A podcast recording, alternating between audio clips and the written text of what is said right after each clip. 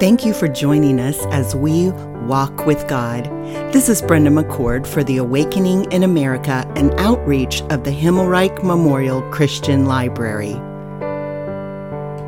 Friends, I want to welcome you to Walk with God. My name is Brenda, and Walt and I are grateful for each of you who take time to listen to our podcast Right now, we are working our way through the Gospel of John, and it is such a privilege to share truth from God's Word with you. Thank you. Thank you so much.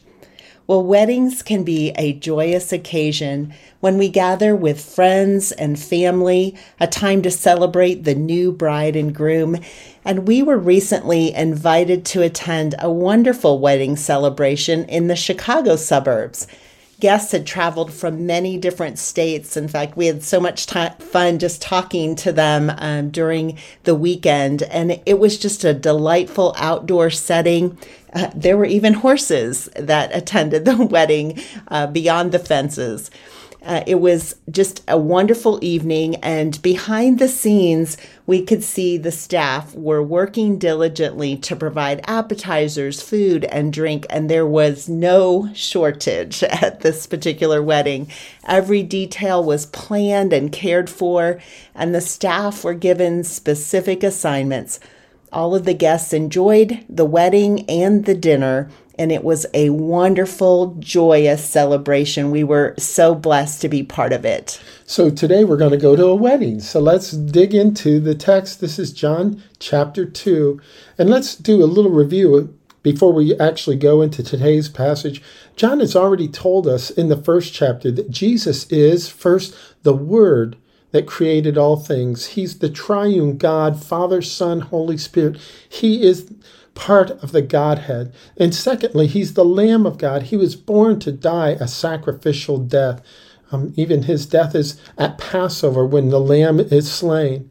And then third, he's a prophet of God. When he, he calls his disciples, they realize that he knows about them. He knew where they were and what they were doing. Um, it, but he's more than a prophet. Hebrews 1 1 and 2 says this about uh, relating to this prophet idea. God, after he spoke long ago to the fathers in the prophets, and in many portions and in many ways, in these last days has spoken to us in his Son, whom he appointed heir of all things, through whom he also made the world. And today we're going to see that Jesus is the miracle maker. He has authority and power from his heavenly Father. So let's turn to John 1. We'll start with verses 1 and 2. Uh, I'm sorry, John 2, and we'll start with verses 1 and 2. And it says this On the third day, there was a wedding in Cana of Galilee, and the mother of Jesus was there, and both Jesus and his disciples were invited to the wedding. Um, this is really important, it's even the detail of the, the day. The third day, um, many Jewish couples want to get married on the third day, on Tuesday. And you, you might ask, wait, why would they want to be married on the third day? Um, Sunday being the first day, Monday being the second day, Tuesday being the third day. Why would they want to do that? And if you go to Genesis chapter 1, verses 9 to 13, there's a double blessing in the creation story. In verse 10, it says, And God saw that it was good. And then in verse 12, it says, And God saw that it was good. It's a doubly blessed day. And that's why Jews want to do that. And, and even Arab Christians um, go to Cana even today to, to celebrate. And the most popular day when they have their weddings is Tuesday. Tuesday, yeah. Tuesday. And we always love when we're driving through Cana on a Tuesday and we're seeing uh, there's weddings uh, stacked up one after another because they, they want to emulate and to have a time of celebration that Jesus blessed and that they're asking God to bless. Um, and who do you invite to a wedding? Will you invite family and friends? Um, in, in this case, Cana was a small village, and probably most of the people in the village um, would be invited because most of them were family. Most of them were related to one another uh, Jesus' mothers and attendants, Mary and Jesus and his disciples, were also invited to attend this wedding. And, and we, when we combine the details provided in the synoptic gospels, Matthew, Mark, and Luke, we know that Jesus has, had been in Bethany beyond the Jordan with John the Baptist. Then he spent 40 days and 40 nights in the Judean wilderness Um, and then Jesus now has disciples traveling with him as they, and they arrive at Cana for a wedding. He's put in some serious miles on his sandals. Well, this is where the story gets really interesting. Um, when the wine ran out, the mother of Jesus said to him, They have no wine. And Jesus said to her, Woman, what does this have to do with us? My hour has not yet come. And then his mom responds to this seeming rebuke or, or something. His mom responds and said to the servants, Whatever he says to you, do it. Um, in Jewish uh, customs, wedding feasts last for several days, sometimes up to six days. And there was a lot of food and a lot of wine to be provided for your guest. And hospitality is a big deal in the Jewish culture and, and really throughout the Middle East, taking care and feeding people and having a time of celebration. And the last thing you want to do is to run out of food or wine. Um, this is an embarrassment for the host family. This involves shame. And Jesus' mother just seems to say, Jesus, can you help? And Jesus responds and said, It's not yet time. He, by the way, he's going to say this other places in the Gospel of John. Mm-hmm. He's going to say, My hour has not yet come. My hour has not yet come. Mm-hmm. He knows there's a special hour coming, but this ain't it. So Jesus' mother tells the servants, Do do whatever he says. And, and they listen to her.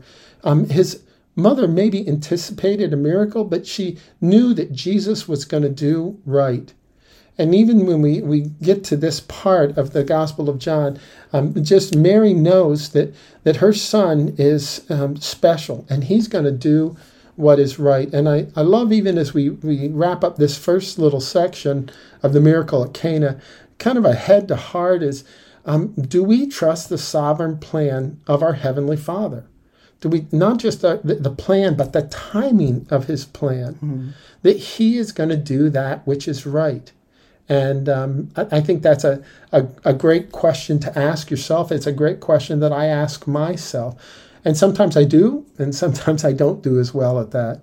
Now, the, the text goes on there were six stone water pots set there for the Jewish custom of purification containing 20 or 30 gallons each. And Jesus said to them, Fill the water pots with water. So they filled them to the brim. And there were six stone water pots, which is interesting if you you know you think about these huge water pots the text tells us uh, 20 to 30 gallons each. And these servants had a lot of work to do in order to fill those pots. They would have, what, gone into the town to the well and carried water back and forth. That would have been a lot of work for a them. A lot of work. So they're they're following the command that they were told to fill them. And um, well, tell us a little bit about the Jewish custom of purification. What what is involved there? Yeah, well, there were a couple of washings. One would be what we would call normally baptism, um, but uh, also before they have a celebration, they they want the Lord to come. They want Him to be honored, and so they ceremonially purify their hands and they do that by taking a pitcher that's been that's pure and then pouring water back and forth on their hands and and that would be expected at a celebration like that the, the host would provide the water for purification and when we visit the Western Wall, I love this to watch the Hasidic men wash their hands ceremonially before they approach the wall for prayer. And the reason is that we're told in the Old Testament who can come before the Lord? Only him who has clean hands and a clean heart, or clean hands and a pure heart. This idea of, of there's something you can do with your hands that symbolizes really the deeper need in your heart, that you want to be cleansed, that you want to come to God and, and have Him bless you and cleanse you. I, you know, there's so much to observe in verses six and seven and to absorb. I feel like, you know, we could just stay and camp here, uh, but we can't. Uh, but I do want to point out in verse seven these words Jesus said to them, fill the water pots with water. So, you know, we're looking at six pots. Uh, 20 to 30 gallons each. So do the math. I'm not as good as math. at Walt is, but he always makes fun of me. So, but then I love this sentence. They filled them to the brim. So these servants obeyed. Mary had said, Do whatever he tells you. And they did. uh, but as they were filling these pots, they they didn't stop, you know, four, five, six inches from the top and say, "Oh, that's that's enough." They filled them to the brim, and I get the idea that as they filled it, some water may have spilled and come down the side of these six pots. They may not have realized what was going to happen to this water but they wanted to get every single drop whatever whatever was going to take place. And they maybe they were just waiting expectantly. And you know this is what Jesus offers us right? Is that overflowing that abundant and what does wine it's the joy it's the celebration it's it's the embracing of life and then that idea of trusting him that that Jesus will fill us, he'll care for us right up to the very top and follow through with us.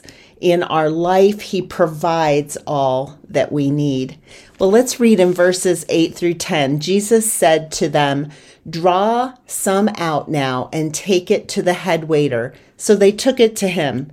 When the head waiter tasted the water, which had become wine, and did not know where it came from, but the servants who had drawn the water knew.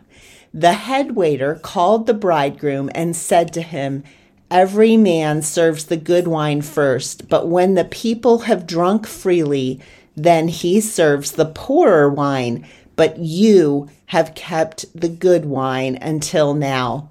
Well, what is happening here in these verses? Yeah, and so it's it's really interesting. They fill up the pots. We're not sure what's going to happen. Jesus is he doesn't um, use anything special. He just says, "Hey, take some out and take it to the head waiter," and they do that. I really love what the NIV how it translates this, and he says, "Everyone brings out the choice wine." First, and then the cheaper wine after the guests have had too much to drink but you've saved the best till now. And that's the idea. The idea is this is surprising. What what have you done? Why why did you wait till now to bring it out? And it's because they had to wait till now for Jesus to do this miracle. Um, that that aspect of of taste and wine. Uh, one of the things I, I often share here is that the Jewish people have a phrase, and it goes something like this. He says, "You can have you can live with bread and water." But to have real life, you must have the fruit of the, the vine. And so even their their cheer, uh, their their um, exclamation at a wedding is lachaim, mm. which means to life, and it involves the the drinking of wine and saying we're we don't just want to have bread and water. We want to have um, a celebration. We want to experience all of the fullness of God. Well, this idea of the keeping the the, the good wine until now I, I love the Jewish wedding symbolizes much more than just um, the joining of a man and a woman. It also is used to symbolize God's love for Israel, that um, he was the groom and Israel was the bride. But also in the New Testament, it's Christ's love for the church, that Jesus is the, is the groom and the church is his bride. And, and this imagery is really deep and embedded in Jewish thought, but also in Christian theology. And so, with that, this idea of the water to wine miracle isn't just revealing Jesus as the miracle maker, but as the creator and the giver of life, and not just like abundant life. Mm-hmm. Yeah, and you know, just another note about these few verses in 8 through 10. I think it's interesting that John wants us to know that they the head waiter tasted the water Eh, that had become wine and but the servants knew the servants were watching right and just that reminder there's always someone watching what we're doing and they wanted they were anxious they were they were yeah. looking forward to see what was going to happen because they had this sense from Jesus' mother that something was going to happen very unusual. And there were a bunch of people here at this wedding. I mean, we don't know how many, but it would have been a small village. And, and uh, boy, are they going to talk. I mean, this is yeah. going to spread throughout the whole region, It'll, and it did. Yeah, spread spread fast. Well, as we go into our last verse for our passage, the beginning of his signs Jesus did in Cana of Galilee and manifested his glory, and his disciples believed in him. And so this is John, he documents here the first sign that Jesus did this miracle of changing the water to wine at a wedding. And that is a picture of what Jesus wants to offer. In the midst of life, he, he wants to offer abundant life to us. He wants to offer the celebration of life as it is with him. And he manifests his glory. He proves who he is beyond a shadow of a doubt, beyond all question. He has proved his glory. To his glory, this miracle was performed. And then that very last pr- phrase here in this verse his disciples believed in him. His disciples, they believed in him. They saw this miracle. Whenever Jesus performs signs, and we are going to see this all through the book of John in the coming weeks, these are to show the authority of the message messenger and the validity of his message, to show the authority of the messenger and the validity of his message. Well, as we get ready to close today, we want to talk about Jesus. These verses that we've looked at in chapter one, and now as we're beginning in chapter two, we are learning more about Jesus. You know, Jesus cares about our lives, He cares about the everyday details. He knows how to celebrate. Uh, and the sad thing is, many of his followers do not celebrate well. We forget to stop long enough to celebrate. Yeah, and that's true of me. I have a to do list and I love using my Sharpie to cross out the things I've gotten done, but there's always more to do. And if I'm not careful, I'll go right by um, great times and not celebrate. And, mm. and that's something I, I've needed to grow in for sure. And then, you know, Jesus wants to fill my cup. He wants to fill your cup, not not just a little bit. He's he's not a half half cup, half full guy, right? Half empty, or you half empty, half full, we say. But He wants to fill our cups to the brim. He wants our lives to overflow with grace, mercy, faith, hope, love, and joy. Jesus wants to fill your cup and my cup. Jesus is the miracle maker. That's what we see today in John 2, verses 1 through 11. And I want to ask you do you need to come to him today? Jesus is not pushy, but Jesus is patient. He's waiting and he wants to meet with you.